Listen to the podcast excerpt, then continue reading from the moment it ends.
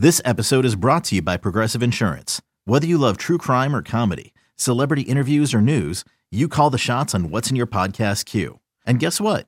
Now you can call them on your auto insurance too with the Name Your Price tool from Progressive.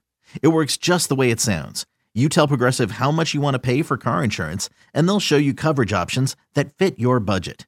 Get your quote today at progressive.com to join the over 28 million drivers who trust Progressive. Progressive Casualty Insurance Company and Affiliates. Price and coverage match limited by state law. At Alma, we know the connection between you and your therapist matters. But if you're already feeling stressed and burnt out, the idea of trying to find a therapist you really connect with can be overwhelming. That's why Alma's focused on helping you find the right therapist for you. When you browse their online directory, you can filter by the qualities that are most important to you. Then book free 15 minute consultations with any therapist you're interested in seeing. And because 95% of therapists at Alma accept insurance, you can find care that's affordable too. You want to talk to someone, but not just anyone. Alma is there to help you find the right fit. Visit helloalma.com slash therapy30 to schedule a free consultation today. That's helloalma.com slash therapy30.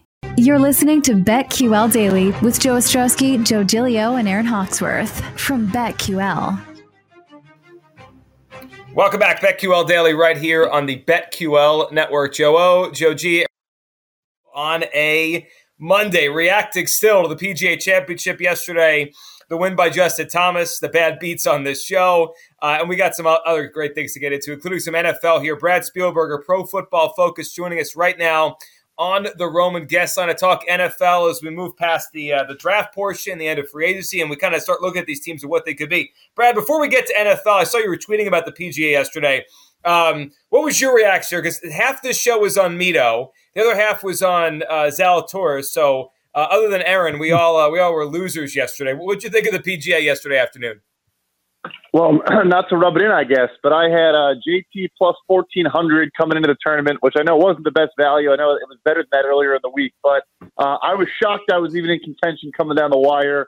When Zalatoris hit that putt on 18 to save his par, considering he couldn't putt basically the entire day, I thought we were going to get a three man playoff, which would have been awesome. I, I feel bad for Mito, but obviously I'm, I'm personally happy with JT coming through. Brad, where are we with some of these quarterbacks? We're in, eh, we're sitting here, and it's uh, heading into Memorial Day nearly, and we still don't know where some of the big names are going to be playing this year. Where's Garoppolo? Where's Baker? What is your thinking on how this is going to play out?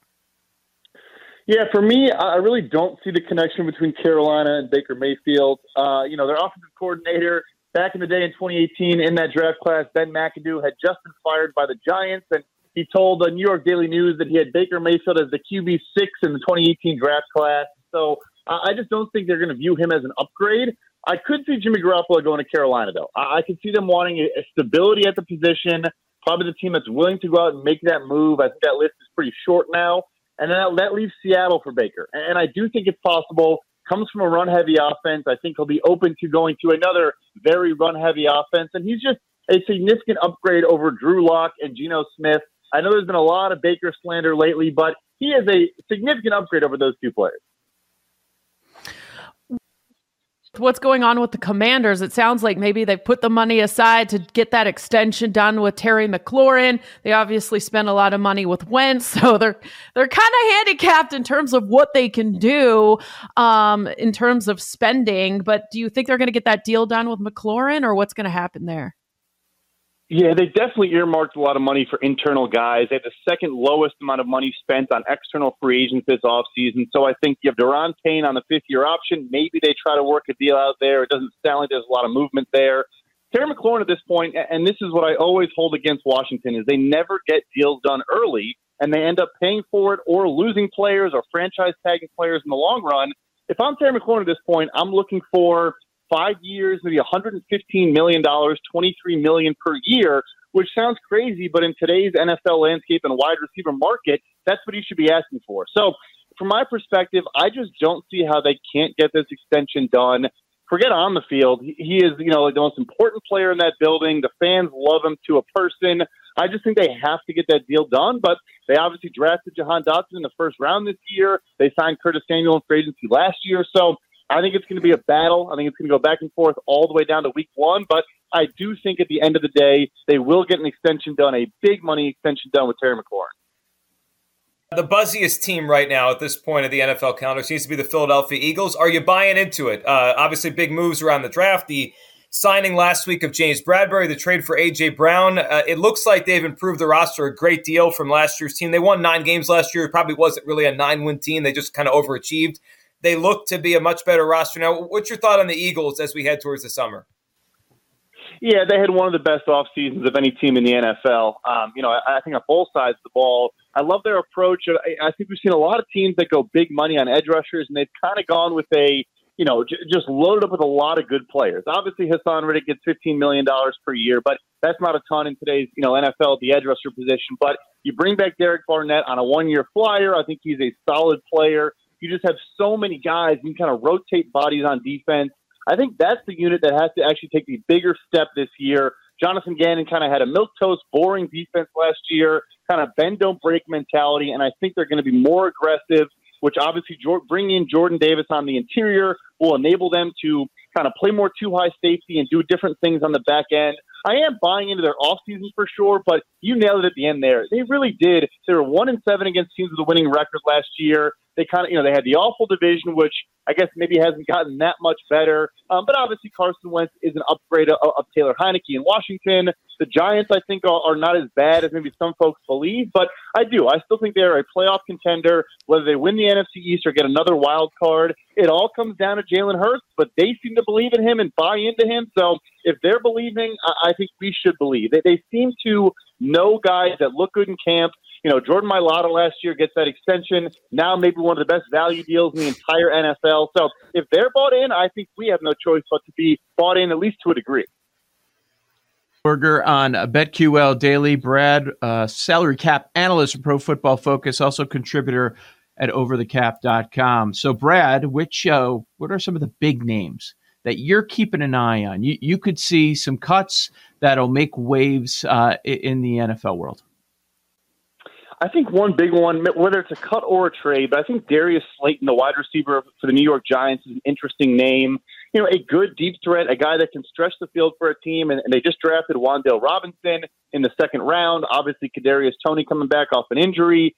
Kenny Golladay also coming back off an injury. He, he just might be the odd man out there, and I think he is a guy that could come in to a team and make a serious impact. Could be Chicago, Green Bay, Kansas City. Go down the list. Teams that are looking for a solid wide receiver three four kind of guy, a guy that is a true field stretcher, a good downfield threat. He's a name I'm totally keeping an eye on. All right. To Washington again, but this story that I saw over the weekend is so intriguing, and I know people here in the Washington area would probably throw a parade if it happened. Is there any merit to this story that NFL owners are counting votes for Dan Snyder's ouster? I mean, it's almost like a tease reading that for me because I know people here are just waiting for that day. I think, yeah, like you said, Washington fans have probably been waiting for this day for a very long time. You know, I, I do think it's it's funny or maybe sad, depending how you look on it. But I do think the story about him potentially, you know, the financial improprieties, maybe holding money out of the pool that goes to the rest of the NFL by, you know, underreporting gate revenue and all that stuff.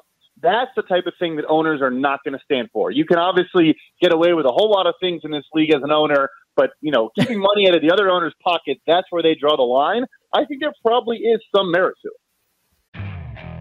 Okay, picture this. It's Friday afternoon when a thought hits you. I can spend another weekend doing the same old whatever, or I can hop into my all-new Hyundai Santa Fe and hit the road. With available HTRAC all-wheel drive and three-row seating, my whole family can head deep into the wild. Conquer the weekend in the all-new Hyundai Santa Fe.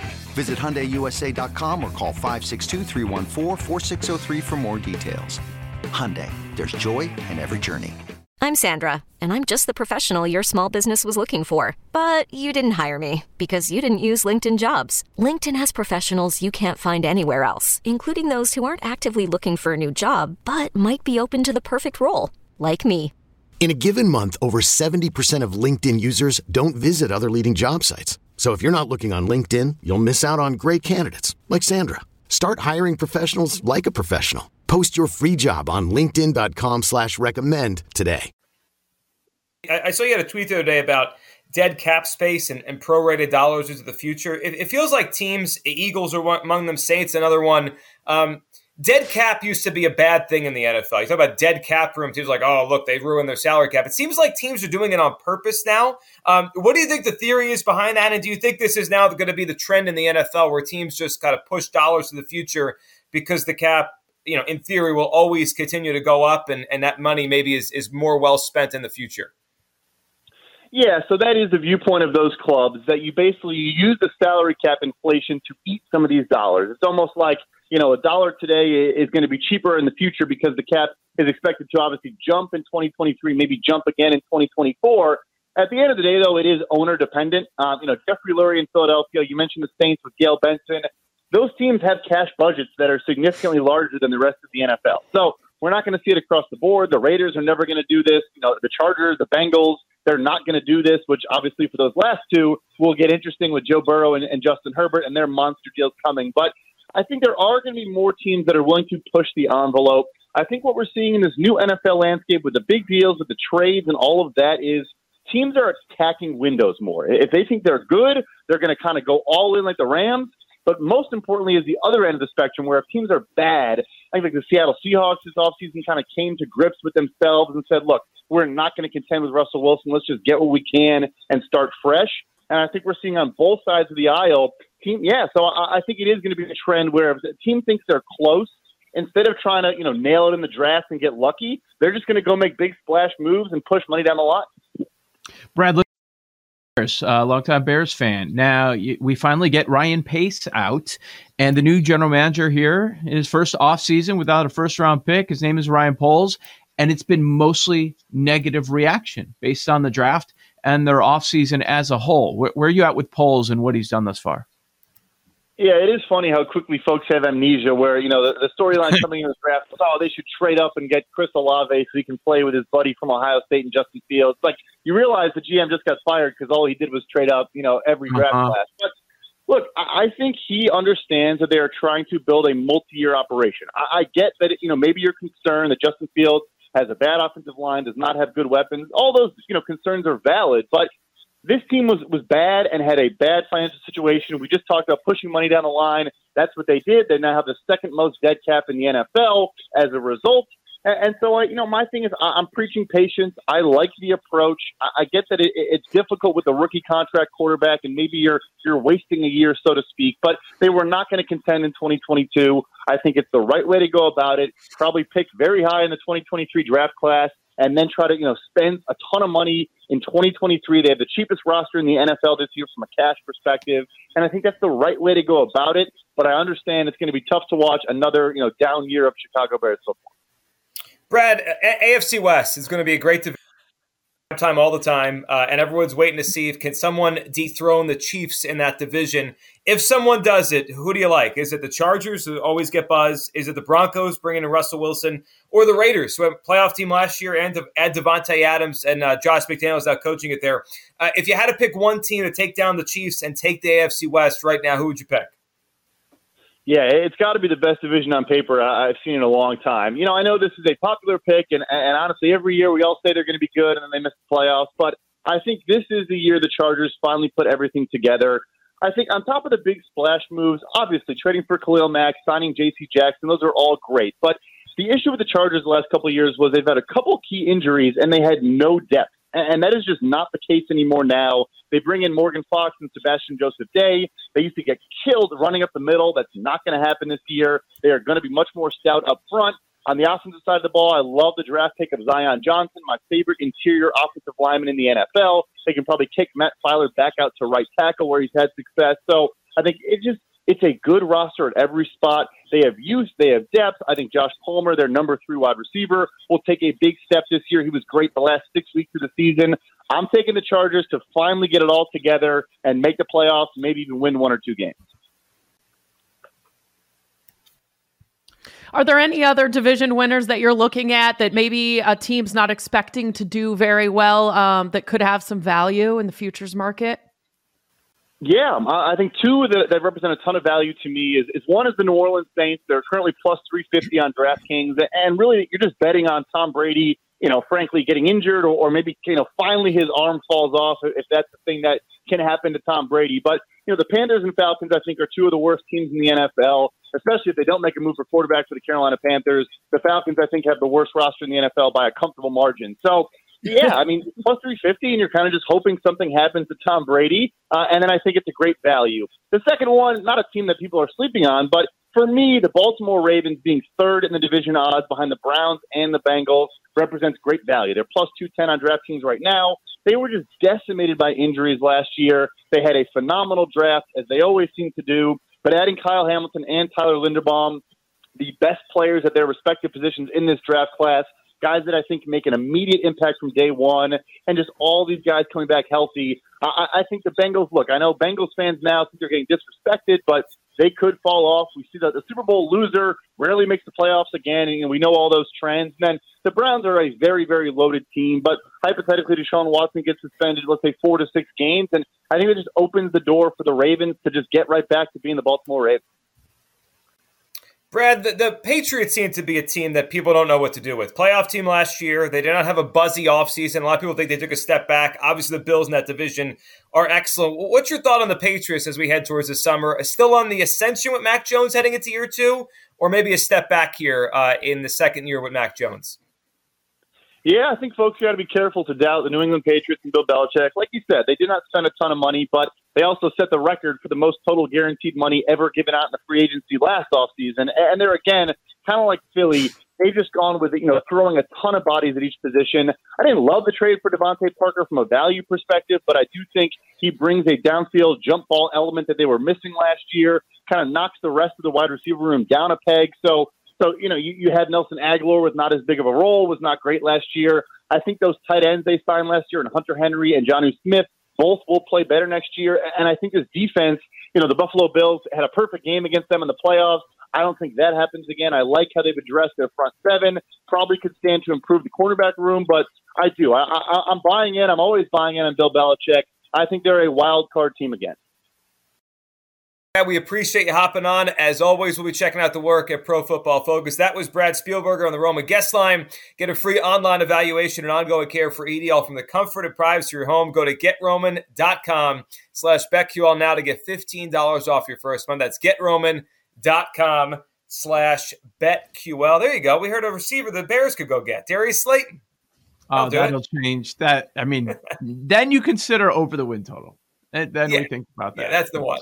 Yeah, yeah, I mean, I actually think, don't think it'd be a bad idea for them, but no, yeah. it's fine, whatever. I mean, you're but you're trying to lose, so do you want to get it better at that position, a little bit better? Uh, what not? a terrible thing to say before football season. You're trying to lose. You're probably right, though. It's just that is a rough, that is a rough franchise right now. Joe O, Joe G, Aaron Hawks for BetQL Daily. On the other side, we'll go off the board right here on the BetQL Network. These Joes are helping you bet like a pro. It's Joe Ostrowski, Joe Giglio, and Aaron Hawksworth on BetQL Daily from BetQL.